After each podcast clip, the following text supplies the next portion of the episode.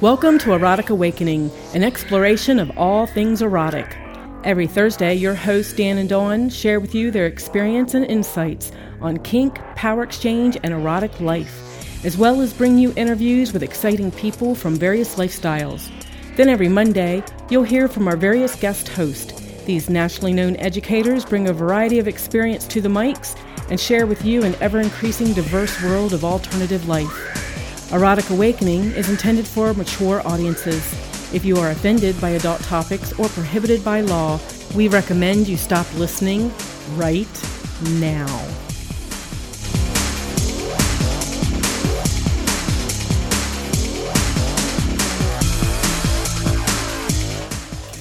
Hi, Dawn. Hi, Dan. So apparently this month we are talking about being a stunt bottom, and what does that mean? So, well, it can mean a couple of different things, and I'm sure there's a couple of different descriptions for it. So I have been a stunt bottom before. I've been a demo bottom. Demo dolly? Nah, that's more with presenters. Mm-hmm. So, but a stunt bottom, I guess, or a demo bottom, or a training bottom, there's a good one, is more about helping the tops gain experience. We will talk about whether that is simply topping from the bottom, or if that is something else. But before we get into that, you had mentioned that Crazy Dame has tentacles coming out of her... Well, no, just wrote us about tentacles. And it was funny because I was at... where was I at when she told me about this? I don't remember, but she sent me a quickie message of, oh my God, I'm watching Dark Shadows, and I'm not going to give anything away, but there's a chandelier with tentacles. So now I have to go watch Dark Shadows. The Adventures was a really good movie, not kinky at all. Mm-hmm. The Dark Shadows, I've not seen, but I've heard is not such a great movie, but has tentacles. Yeah, I may have to go see it. Yeah. Just for the tentacles. So, and I came across somebody that had a name badge mm-hmm. at, where were we at? Cinco de Mayo. And it had tentacles on it, and she let me wear it, even though it had her name on it. So you were saying that she was going to make you a tentacle name holder. Well, you should let me pay for that, and we'll consider that your birthday present. Oh, that would be awesome. Well, there you go. That saves me from having to actually look for it, and it's the perfect gift. It is. So for those that are curious, awesome. Dawn's birthday is on the 24th of this month. How old are you going to be doing? Oh, God. You're not supposed to admit that. Never mind. I'm not supposed to admit that. But you know what? I'm actually kind of proud of it. So I will be 45. Wow. So, and we've had other people listen to our podcast and review it and expect me and us to be much younger. True. Yeah. So, but at 45, it's like, look what I've accomplished. And sometimes I keep thinking, I'm running out of time. Oh, well, wait a minute. Let me calculate it from the other way. I've got time. You know, barring any unforeseen blah, blah, blah, right. I'm only 45. When I come across other people in the lifestyle that are 70 mm-hmm. and 75, I'm like, damn, I've got 30 years of enjoying this stuff. Right. So I'm good. I'm awesome. Good with that. We were recently in Chicago, and we have two things about Chicago we wanted to mention. Mm-hmm. One of them being that we presented at the fabulous GD2, or Galleria Domain 2. We did. I totally butchered their promo spot last week's episode 187 and pretended it became a rap song. That was good. I thought that was very creative. So, but we love GD2. We love the people there. Don't love the 3 flights of stairs getting up to the dungeon up on the 3rd floor.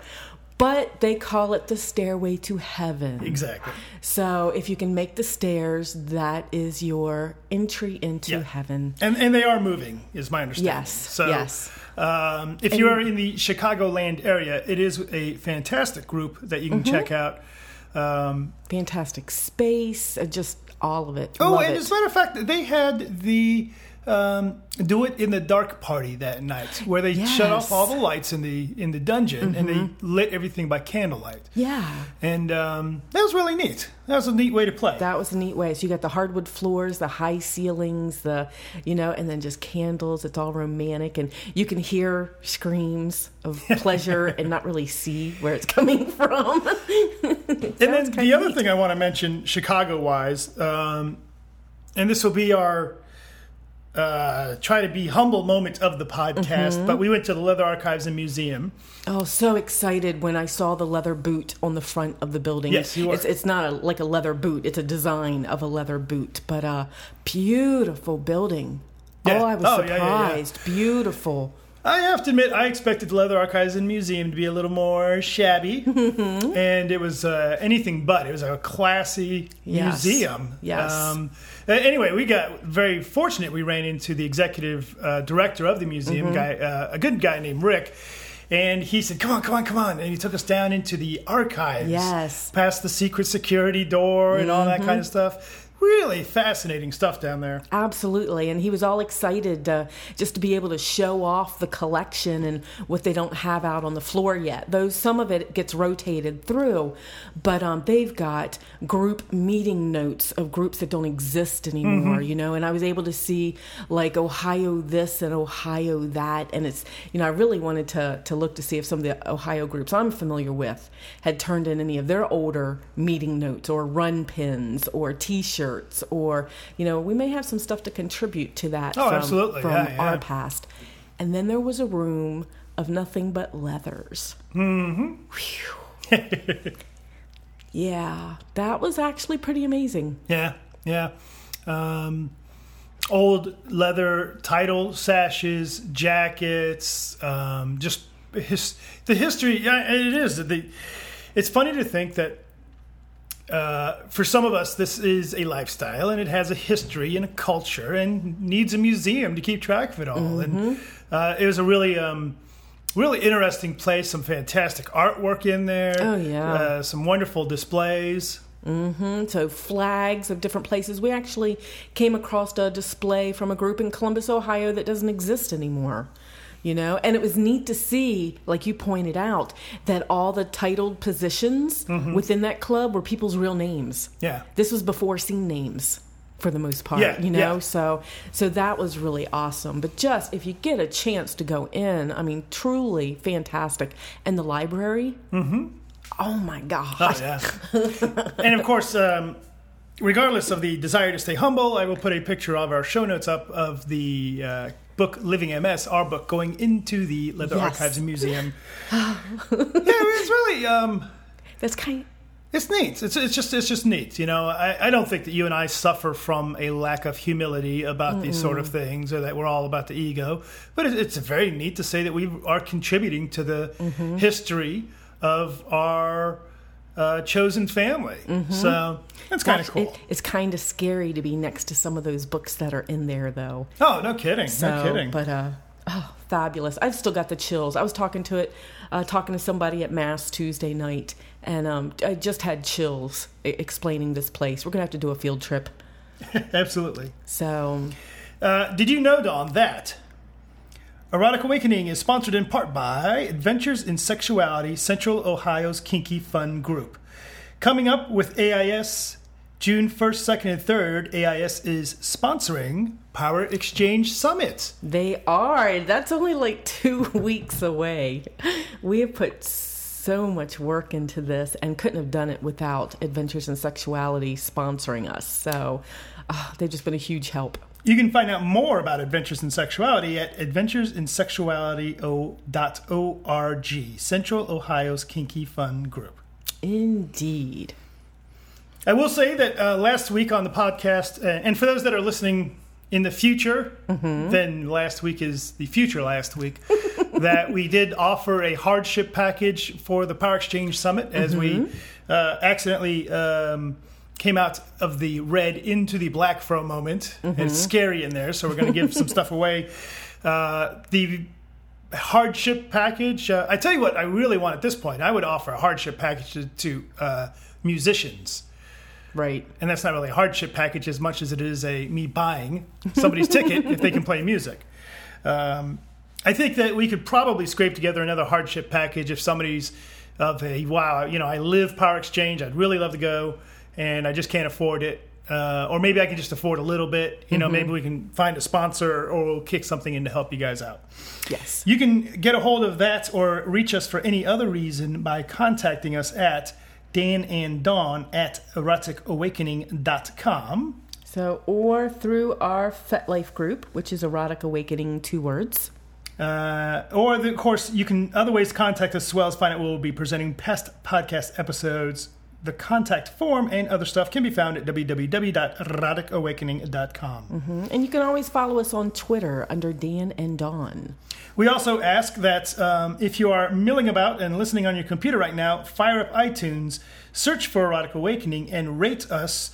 Currently, we are not as well rated as 50 Grays of Shade. 50 Grays of Shade? No, 50 Grays of Shade. Yes, I said that exactly as I intended to. The new podcast by somebody who's never actually done anything, but they have great fantasies. Oh. With my luck, that really is something. And then one more thing before we get into our topic. I do want to mention that if you've ever listened to the podcast all the way through, at the end you've heard the song Whim by Pocket Universe. Pocket Universe's new album is out. It's called Torment.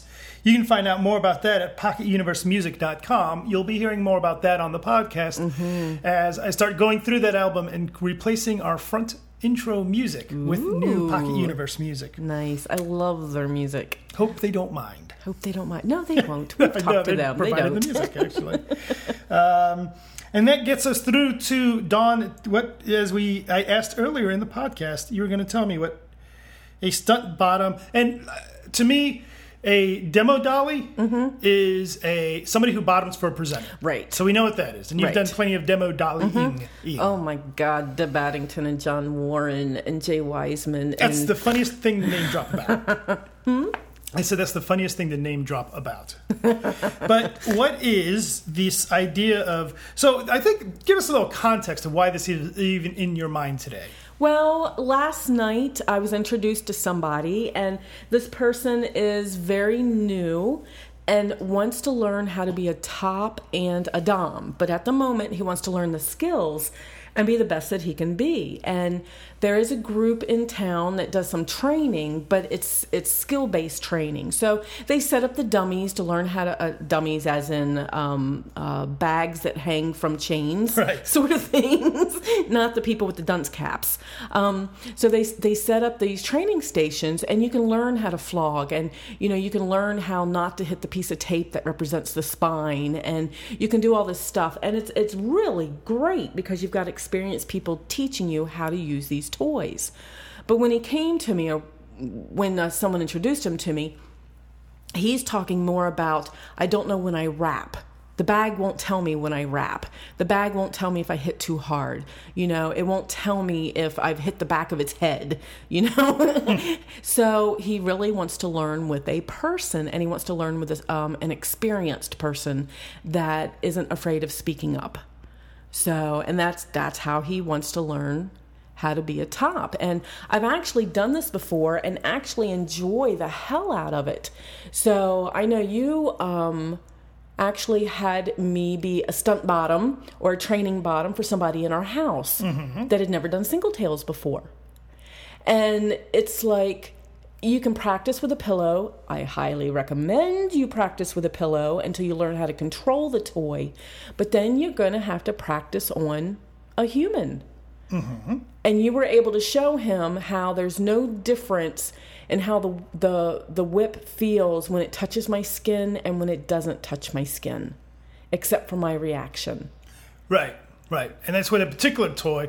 Some things you get some actual feedback, physical feedback in your hand. Sometimes you don't. Right. So, as a bottom, I can speak up. As a training bottom, I can speak up when they rap or point this out or point that out. And because of the way things have been negotiated, it's expected. Or there can be 3 people there. So, this is what you've done with me before, in that you stand beside the person that's learning. Let me just be the target. And then you tell them what they're doing, what they need to do different, things like that. And then I give them a rundown later after the scene's over.